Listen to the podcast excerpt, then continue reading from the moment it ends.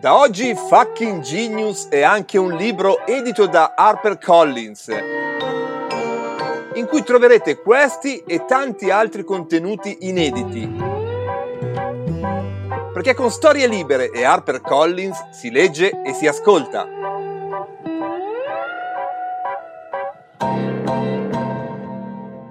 Storie Libere presenta questa serie di podcast è nata per celebrare tutti quei personaggi storici e contemporanei che con la loro visione e la loro opera hanno cambiato per sempre la nostra storia, dando una nuova direzione alla traiettoria dell'evoluzione umana anticonformisti, eretici, ribelli, rivoluzionari, lungimiranti e visionari. Quando pensiamo a questi personaggi non possiamo che riferirci a loro come fottuti geni e da qui il titolo di questi podcast. Fucking Genius racchiude tutto il rispetto e l'amore appassionato che proviamo per questi straordinari Homo sapiens. Dopo Marie Curie, Ada Lovelace e Rita Levi Montalcini, torniamo a raccontare una bellissima storia di intraprendenza e genialità al femminile. Per la prima volta in questa serie di podcast ci inoltreremo in un periodo storico bellissimo e molto ricco di stimoli e riflessioni sui temi a noi cari, quelli della scienza, della tecnologia e dell'innovazione. Un periodo noto con il nome di illuminismo. Sì, perché sarà proprio in questo contesto culturale, nella Bologna di metà Settecento, che incontreremo la nostra protagonista, la prima donna al mondo a ottenere una cattedra universitaria, prima per l'insegnamento della filosofia naturale e poi per quello della fisica sperimentale. Una pioniera e una scienziata straordinaria.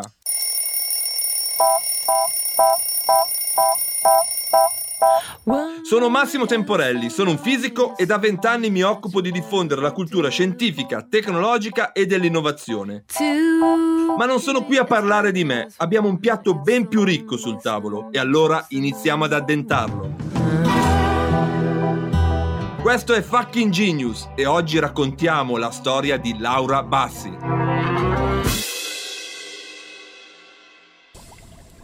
Capitolo 1 Infanzia e primi anni. Come al solito partiamo dall'infanzia della nostra protagonista, perché spesso le caratteristiche dei nostri fottuti geni emergono fin dalla loro più tenera età. Laura Bassi non fa eccezione a questa regola, anzi ne è l'apoteosi. Laura Bassi nacque a Bologna il 29 ottobre del 1711, quando quell'area d'Italia era ancora territorio dello Stato Pontificio.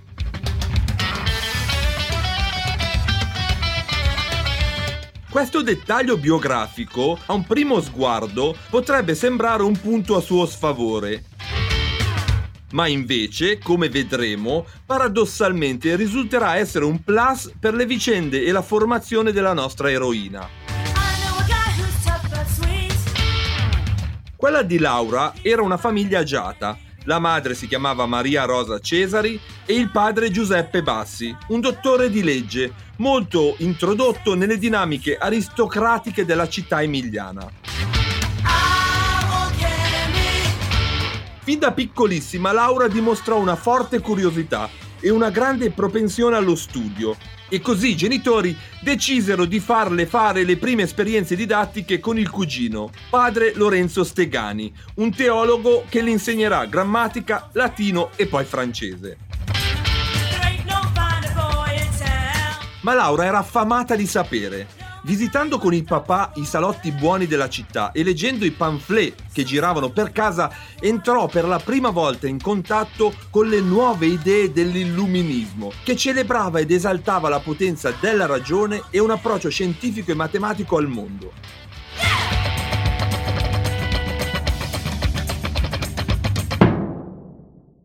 Anche se aveva l'età di una bambina che oggi frequenterebbe le elementari, i nuovi concetti e gli strumenti dell'illuminismo la solleticavano già, tanto che ad un certo punto deve aver chiesto al cugino di andare oltre gli insegnamenti classici.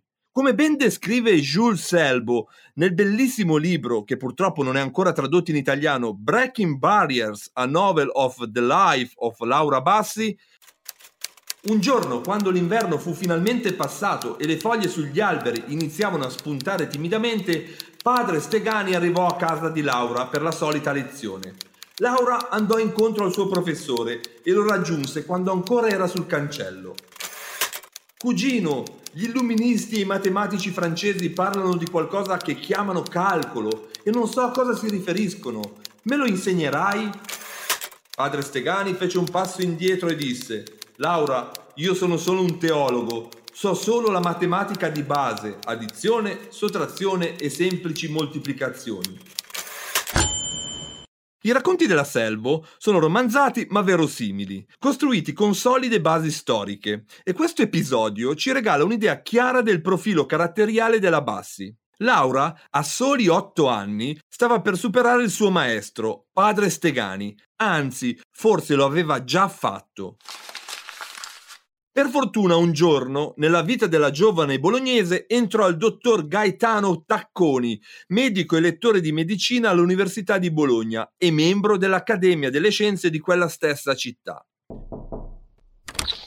Il medico iniziò a frequentare la casa dei Bassi per curare la madre di Laura e proprio durante una delle tante visite a domicilio entrò in contatto con la nostra protagonista, accorgendosi subito delle sue incredibili doti intellettuali. La piccola sedeva accanto alla madre convalescente, mentre giocava a scacchi con il padre. Vicino a sé teneva un piccolo taccuino di appunti, che incuriosì il dottore. Posso vederlo? Laura annuì. Le sue piccole mani porsero il taccuino al dottore. Quanti anni hai? Ho otto anni. E dove hai imparato tutte queste lingue? Mio cugino padre Stegani. Lui mi ha anche insegnato matematica, tutta quella che conosce. Sto provando a impararne di nuova da sola. Ho letto un pamphlet che mio padre ha portato dai suoi viaggi, scritto dagli illuministi. Amo quegli scritti, in particolare quelli di scienza e matematica, anche se a volte sono troppo complicati per me. Sono complicati per molti, non solo per te. Così la scrittrice Jules Selbo descrive il primo importante incontro tra Tacconi e la Bassi. Meravigliato dalle capacità della piccola Laura, fu lo stesso dottor Tacconi a chiedere alla famiglia Bassi di diventarne il tutore. Fu sempre lui, poco più tardi, ad alzare l'asticella ancora di più, chiedendo alla famiglia di poterla istruire in materie che a quell'epoca erano fuori dalla portata di una bambina della sua età e, più in generale, erano precluse alle donne, discipline come logica, metafisica e filosofia naturale. Iniziò così la formazione scientifica, anzi illuministica, di Laura Bassi. Capitolo 2. Da bambina a fenomeno pubblico. L'illuminismo è stata un'epoca bellissima, una delle più belle della storia dell'umanità. Così la definiva il filosofo Immanuel Kant. L'illuminismo è l'uscita dell'uomo dallo stato di minorità che egli deve imputare a se stesso Minorità è l'incapacità di valersi del proprio intelletto senza la guida di un altro. Imputabile a se stesso è questa minorità, se la causa di essa non dipende da difetto di intelligenza, ma dalla mancanza di decisione e del coraggio di far uso del proprio intelletto senza essere guidati da un altro. Sapere aude, abbi il coraggio di servirti della tua propria intelligenza. E questo è il motto dell'illuminismo. A me piace pensare invece che se il Rinascimento è stato la primavera della ragione, un periodo di forti e improvvisi cambiamenti, di violente perturbazioni, dove le correnti fredde del Medioevo si incontravano con quelle calde dell'epoca moderna, generando veri e propri uragani, l'illuminismo ha rappresentato l'estate della ragione, dove l'anticiclone della razionalità e della scienza si è impossessato stabilmente del mondo. Laura Bassi ha vissuto nel pieno di questa estate della ragione, un dato biografico importante per comprenderne la storia. Infatti, qui a Fucking Genius abbiamo più volte sostenuto che il contesto è fondamentale per esaltare i talenti individuali. L'emergere del genio è il risultato dell'incontro positivo tra il contesto e la personalità. Non esiste il genio isolato, il genio sulla montagna che meditando arriva alla verità assoluta. Il sapere, ma anche la genialità, sono costruzioni collettive. Lo diciamo sempre e lo diremo sempre. Non sarebbe esistito Leonardo da Vinci senza il Rinascimento italiano. Non avremmo avuto Steve Jobs senza la Silicon Valley. Edison o Ford senza la East Coast della seconda rivoluzione industriale e nemmeno Albert Einstein senza la crisi della fisica all'inizio del XX secolo. Nessuno si sottrae a questa regola, nemmeno Laura Bassi, che ebbe la fortuna di vivere in una città ricca, sia economicamente che culturalmente, nel bel mezzo della travolgente ondata dell'illuminismo.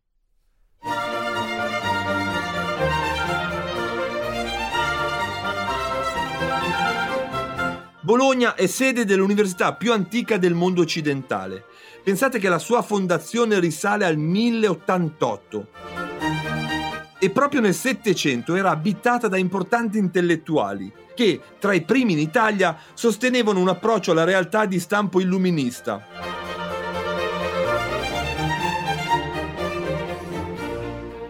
Un ruolo centrale nella Bologna di quegli anni lo ebbe Luigi Ferdinando Marsili,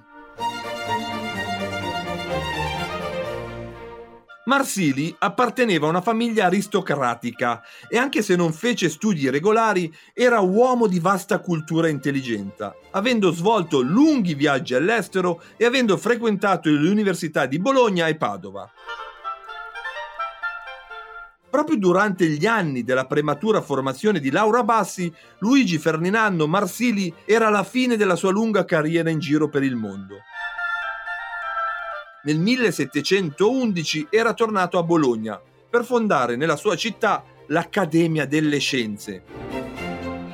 Ospitata in quello che oggi è Palazzo Poggi, sede e museo dedicato alla storia e ai protagonisti di quell'istituzione, nel tempo è stato luogo di grandi dibattiti filosofici e dimostrazioni sperimentali.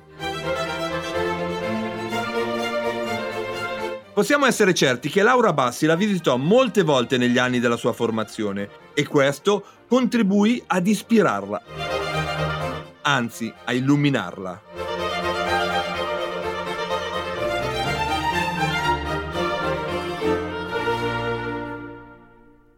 Con il professor Tacconi, anch'esso membro dell'Accademia delle Scienze, Laura fece passi da gigante Imparò svariate lingue ed ebbe la possibilità di conoscere e fare suoi i principi di una matematica di cui in pochi in quegli anni conoscevano anche solo l'esistenza.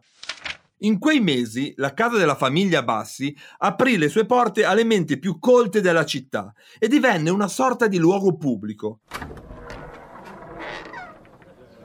Grazie anche alla complicità del dottor Tacconi e all'orgoglio dei genitori di Laura, molti professori universitari e membri dell'Accademia delle Scienze vennero in contatto con la prodigiosa bambina, testandone in prima persona la cultura e l'intelligenza. Eustachio Gabriele Manfredi, Francesco Algarotti, Eustachio Zanotti sono solo alcuni dei nomi degli illustri professori che passarono per Casa Bassi in quel periodo. Furono probabilmente loro a rendere pubblica l'intelligenza e le conoscenze della giovane Laura, sollecitando addirittura il cardinale Lambertini, all'inizio degli anni 30, a visitare Casa Bassi per verificarne l'erudizione e la perspicacia. Il cardinale Lambertini era l'arcivescovo di Bologna e aveva una forte influenza sulla città, che, come abbiamo detto, era sotto il dominio dello Stato pontificio. Lambertini divenne un forte sostenitore della giovane e avrà un ruolo fondamentale nell'introduzione di Laura nel mondo accademico bolognese e nella crescita della sua notorietà anche fuori dalla penisola. Lambertini era un alleato potente e nel 1740 sarebbe diventato addirittura Papa Benedetto XIV. Ma torniamo a noi, a cavallo tra la fine degli anni 20 e l'inizio degli anni 30 del XVIII secolo. Laura Bassi stupiva chiunque la incontrasse per cultura, intelligenza e capacità dialettica. Era solo una teenager, ma la sua fama stava dilagando in tutta Europa. Capitolo 3 Annus Mirabilis nella vita di tutti gli umani, e naturalmente anche in quella degli scienziati e degli innovatori, ci sono momenti in cui tutto si incastra perfettamente e l'individuo viene spinto in alto da eventi fortunati e propizi. In scienza questi momenti si chiamano annus mirabilis. Abbiamo raccontato nei podcast a loro dedicati che il 1665 fu l'annus mirabilis di Isaac Newton e il 1905 quello di Albert Einstein. Ecco, il 1732 fu l'annus mirabilis per Laura Bassi. Aveva appena 19 anni e il 20 marzo 1732 16 professori presenti alla seduta dell'Assemblea dell'Accademia delle Scienze votarono la sua ammissione come membro onorario, con questa motivazione. La relazione che fecero all'Accademia i signori Eustachio Manfredi, Beccari, padre Abbundio Collina et altri, dell'infinita ed incredibile dottrina dimostrata da questa giovane sopra sesso e l'età sua, in molte conclusioni da lei sostenute più volte di tutta la filosofia con tanto spirito, prontezza ed altezza di dire, e profondità di dottrina, quanto non potrebbe credersi da chi udita non l'avesse. Questa prestigiosa onorificenza accademica la rese celebre in tutta Europa. Come se non bastasse, solo un mese più tardi, Laura Bassi si laureò in filosofia naturale. Era la prima donna in assoluto ad ottenere questo inusuale traguardo. Prima di lei c'era stata la veneziana Elena Lucrezia Cornaro, laureata sempre in filosofia a Padova e altre in giro per il mondo nei decenni e nei secoli precedenti, ma Laura era la più giovane di sempre.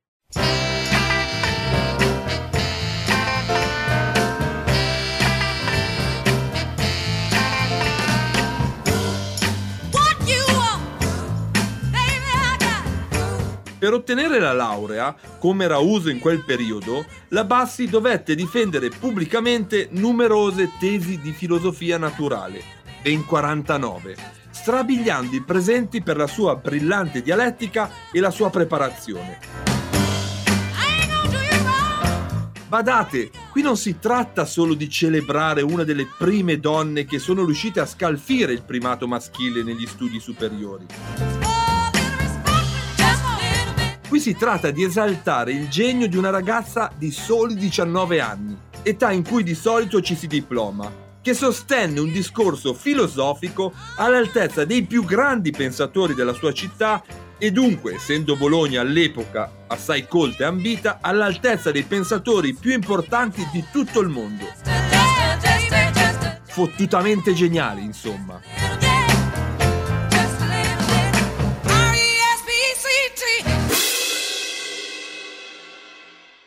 Il vero primato, invece, arrivò quando, ad ottobre di quello stesso straordinario Annus Mirabilis, alla giovane neolaureata venne assegnata addirittura la cattedra di filosofia universale all'Università di Bologna. Era la prima volta nella storia che una donna diventava professore universitario, per giunta stipendiato. Grande Laura, questo sì che era un grande risultato, un precedente inedito capace di cambiare per sempre la storia dell'umanità e di scardinare dei paradigmi che duravano da secoli. Sappiamo che ci fu un vero e proprio scontro per l'orientamento da dare agli studi della Bassi, una fazione di professori e di accademici che potremmo definire il gruppo dei newtoniani spingeva perché la giovane e talentuosa ragazza intraprendesse un percorso di scienza quantitativa basata sulla matematica e il metodo scientifico. Altri, tra cui il suo primo mentore Tacconi, avrebbero preferito per lei una formazione più umanistica e qualitativa. La lobby dei newtoniani scomodò addirittura Lambertini, chiedendo un suo intervento e alla fine la Bassi venne sollecitata a preparare altre ricerche su un tema scientifico, allora di grande interesse, l'acqua. Tutto mostrava che la Bassi era perfetta per intraprendere gli studi di quella che oggi chiameremmo fisica moderna o fisica newtoniana. Laura Bassi sarebbe diventata una fisica, una moderna scienziata, una delle prime della storia. Attenzione però, stiamo sempre parlando di vicende accadute più di 300 anni fa, epoca di parrucconi, monarchi e di colonialismo. E così, nonostante l'ammirazione generale per la sua figura e per le sue capacità, il ruolo che la Bassi ebbe nell'Accademia fu praticamente marginale, se non addirittura irrilevante, nei primi 13 anni successivi alla sua nomina.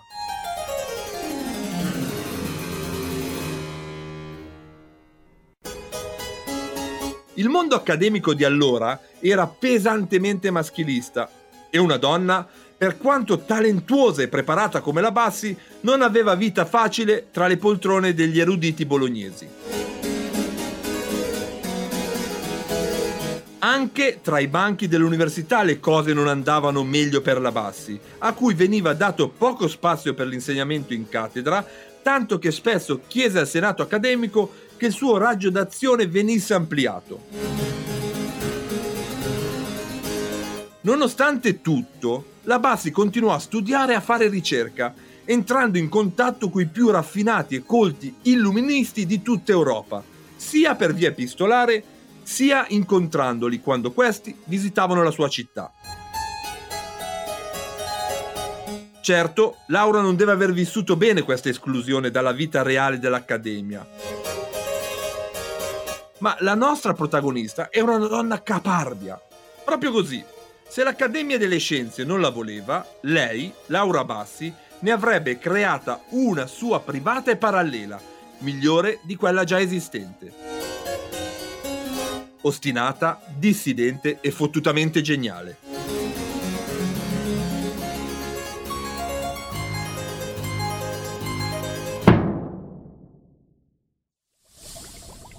Capitolo 4 Un bellissimo laboratorio di fisica.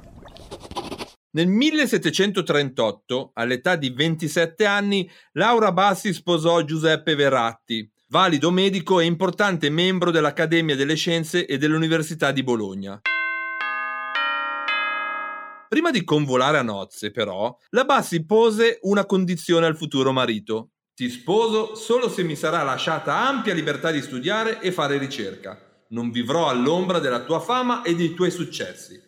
Verratti accettò e anzi, i due formeranno una coppia scientifica pari a quella che formarono quasi 200 anni dopo Pierre e Marie Curie.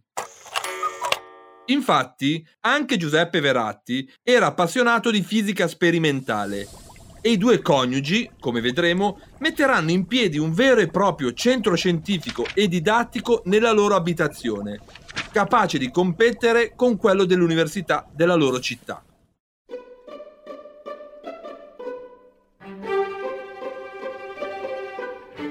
In quegli anni i due realizzarono un'ampia produzione scientifica, ma anche un'eccellente produzione biologica, possiamo dire, visto che in poco più di 12 anni fecero ben 8 figli, di cui purtroppo solo 5 sopravvissero ai primi anni di vita. Mamma, scienziata, intellettuale e donna di relazioni internazionali a guardarla sotto questa luce, la Bassi sembra una donna di oggi calata nel XVIII secolo.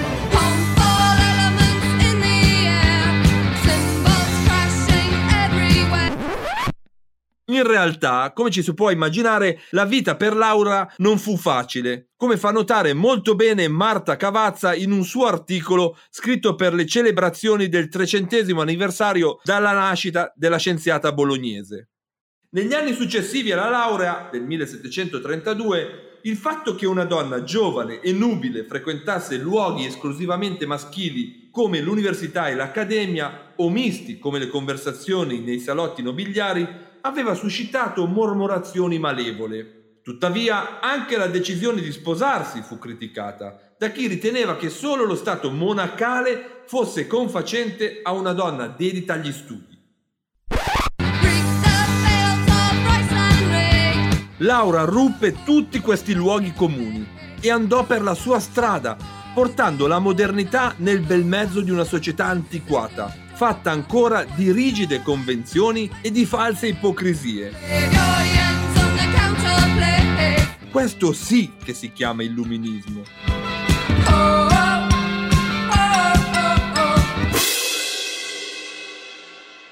Insomma, Laura Bassi aveva una bella e numerosa famiglia e, almeno sulla carta, era un'accademica italiana. Ma non le bastava, sentiva di dover fare di più. Così Visto che i suoi colleghi e la cultura del tempo non la lasciavano esprimere pienamente nei luoghi preposti, Laura ne costruì di alternativi e tutti suoi. Nel 1738 iniziò ad organizzare serate di discussione filosofica in casa sua e di suo marito, alle quali partecipavano molti suoi colleghi, accademici e professori di fama internazionale. Scriveva nel 1739 uno di loro. Laura Bassi ha introdotto in casa sua un'accademia, ossia conferenza letteraria, dall'anno scorso in qua, nella quale due sere a settimana fa esercizio di cose filosofiche, geometriche, eccetera. Accanto all'attività più sociale della discussione filosofica, Laura portava avanti anche la ricerca. Nel 1749, quando ormai aveva 38 anni, allestì insieme al marito un bellissimo laboratorio di fisica sperimentale nella sua abitazione. Questo era un vero e proprio centro per la didattica della scienza e per la ricerca scientifica sperimentale, uno dei primi in Italia così completo. La Bassi focalizzò la sua attenzione su molte discipline, dall'ottica all'idraulica, dalla meccanica razionale alla pneumatica, tutte trattate sperimentalmente, con l'osservazione dal vivo dei fenomeni. In particolare però, la Bassi amava l'elettricità, che a quell'epoca era solo elettrostatica. Lo studio di questa branca, in quegli anni, impegnava tantissimi scienziati in Europa e incuriosiva anche molti intellettuali e persone comuni con il fascino delle scariche elettriche e dei fenomeni altamente spettacolari che potevano produrre. In casa Bassi Veratti, in mezzo ad altri strumenti, si potevano trovare bottiglie di Leida, elettrofori e macchine elettrostatiche di ogni sorta. Così descrivono le attività di questo laboratorio Luisa Cifarelli e Raffaella Simili nel bellissimo catalogo Laura Bassi, emblema e primato della scienza del Settecento, scritto nel 2011 a corredo di una mostra inaugurata per i 300 anni dalla nascita della scienziata bolognese. Nel laboratorio dei Veratti, dove i coniugi svolgono le loro indagini più originali, compreso l'uso medico dell'elettricità, fanno altresì esperimenti il medico bolognese Leopoldo Caldani e il naturalista trentino Felice Fontana, seguaci delle nuove teorie dell'irritabilità muscolare del naturalista svizzero Albrecht von Haller. Il laboratorio dispone degli strumenti per la preparazione delle relazioni accademiche di laurea e per il dibattito per via epistolare ingaggiato con scienziati quali Antoine Nollet, Giovanni Battista Beccaria, Felice Fontana e Lazzaro Spallanzani. La casa della Bassi era frequentatissima, di sera per le conferenze filosofiche, di giorno per gli esperimenti scientifici. Come potete immaginare, le due cose si rafforzavano vicendevolmente in un vortice illuministico tra sperimentazioni, confronti e dibattiti intellettuali.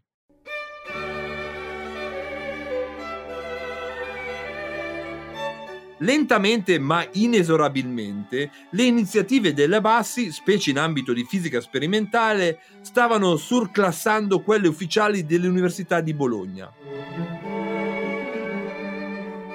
Infatti, nell'Ateneo si tenevano solo due ore di lezione di fisica sperimentale alla settimana.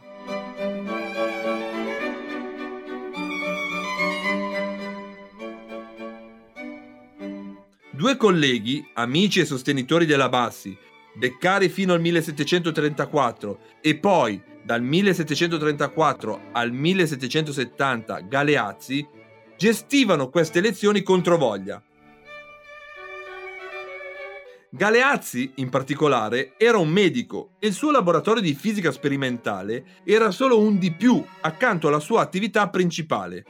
Mentre per la Bassi la sperimentazione e un approccio laboratoriale erano il centro di tutto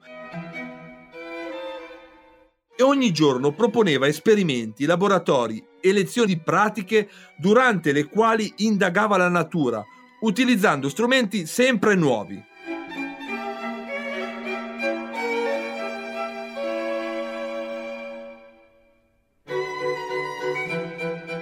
Chi frequentava i due laboratori non poteva che notare la superiorità delle lezioni della Bassi. Queste evidenze porteranno più tardi, nel 1776, alla nomina di Laura a titolare della seconda cattedra della sua vita, quella di fisica sperimentale.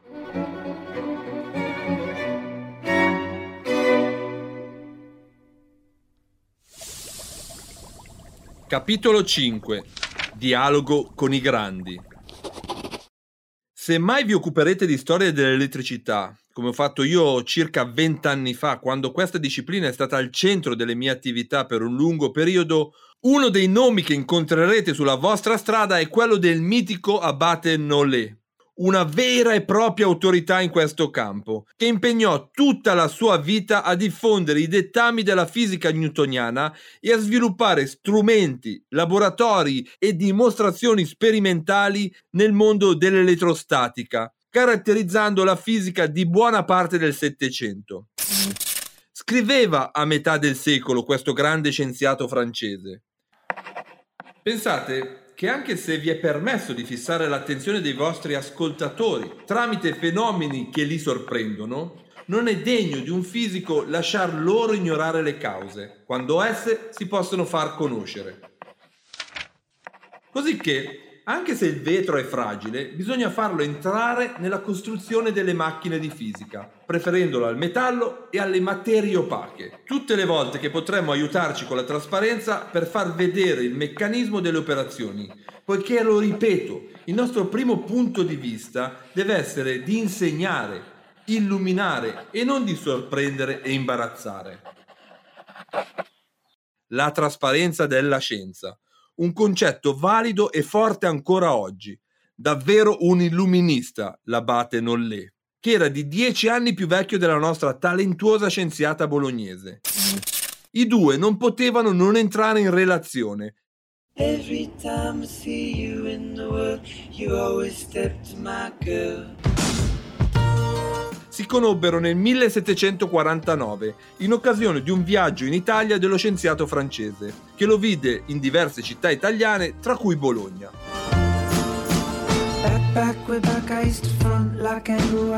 Dopo quell'incontro, molto probabilmente avvenuto in una delle serate filosofiche a Casa Bassi, o forse, come mi piace pensare, all'interno del laboratorio della scienziata bolognese in mezzo a mille strumenti in ottone, legno e vetro, i due restarono in contatto epistolare fino alla morte. Nolé dedicò a Laura addirittura una delle sue famose lettere sull'elettricità. In queste pagine, l'abate Nolé suggeriva alla Bassi nuovi esperimenti di fisica e in particolare di elettrologia, specificando però Nell'esporvi questi primi tentativi, il mio scopo è di stimolare la vostra emulazione convinto che nessuno sia più capace di voi di sviluppare e perfezionare ciò che ho appena abbozzato.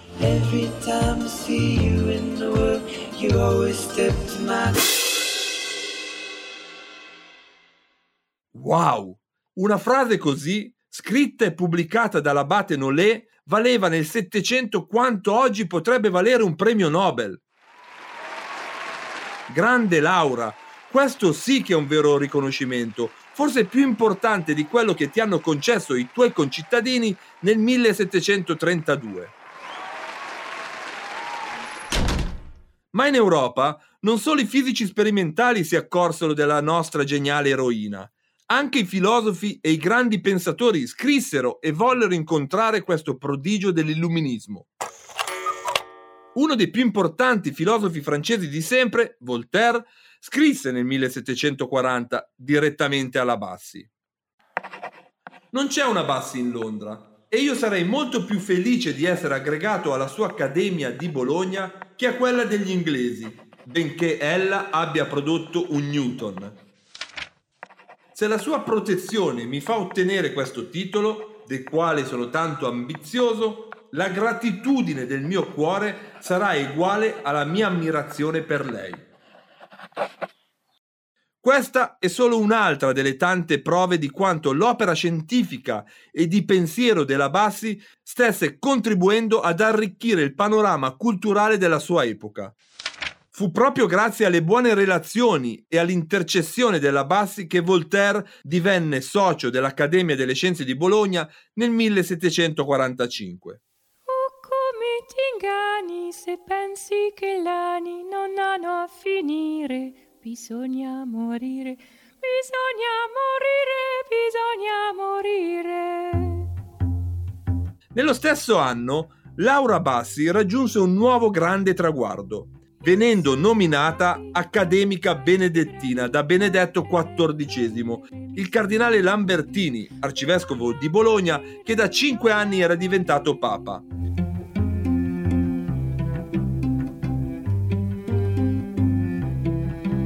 Benedetto XIV è stato uno dei pochi, o almeno uno dei primi papi nella storia della Chiesa ad amare e coltivare le scienze sperimentali e aveva sempre supportato e seguito con interesse tutte le attività della Bassi.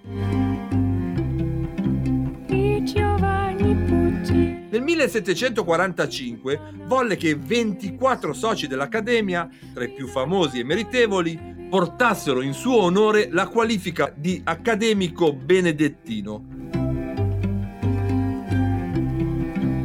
Laura inizialmente non venne nominata e fu proprio lei, con la solita intraprendenza, a prendere carta e penna e a scrivere al Papa, obbligandolo ad aggiungere un posto a quella selezione e a includere il suo nome in quella lista. Così Laura Bassi fu nominata 25esima socia dell'Accademia Benedettina, ottenendo un altro importantissimo risultato per se stessa e per tutte le donne che verranno.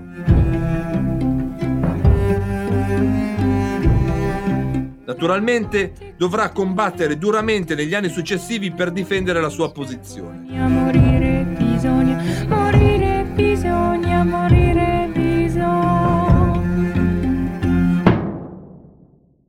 Non era la prima volta che Laura scriveva ad un papa, almeno secondo Jules Selbo, che nel suo bellissimo romanzo racconta come la Bassi aveva già scritto al precedente papa quando ancora era bambina. Al papa Clemente XI. Il mio nome è Laura Maria Caterina Bassi. Le sto scrivendo per dirle che io penso che la scienza sia meravigliosa e mi sembra che Dio dovrebbe pensare lo stesso. Spero che lui vi dica così. Probabilmente questa lettera non è mai stata scritta né spedita, ma ancora una volta ci permette di sottolineare la potenza e la spontaneità di questa grande donna, che ha fatto della sua vita un vero e proprio monumento di amore per la scienza. Il suo lavoro e la sua attività scientifica sono ancora oggi l'ispirazione per moltissime donne che vogliono svolgere studi scientifici e intraprendere una carriera accademica. Anche nella sua epoca, Laura permise a molte donne di avere vita più facile. Grazie a lei e al precedente che aveva creato, altre donne, che comunque sempre troppo poche, furono poi nominate membri dell'Accademia delle Scienze di Bologna Eccellenti scienziate come Faustina Pignatelli di Napoli nel 1732, Émilie du Châtelet nel 1746 e la milanese e matematica Maria Gaetana Agnesi nel 1748 e molte altre che a loro volta ispirarono molte scienziate nella storia.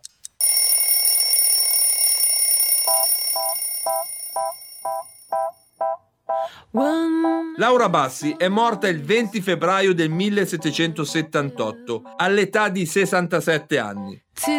Fino agli ultimi giorni della sua vita ha insegnato, organizzato conferenze filosofiche e laboratori sperimentali.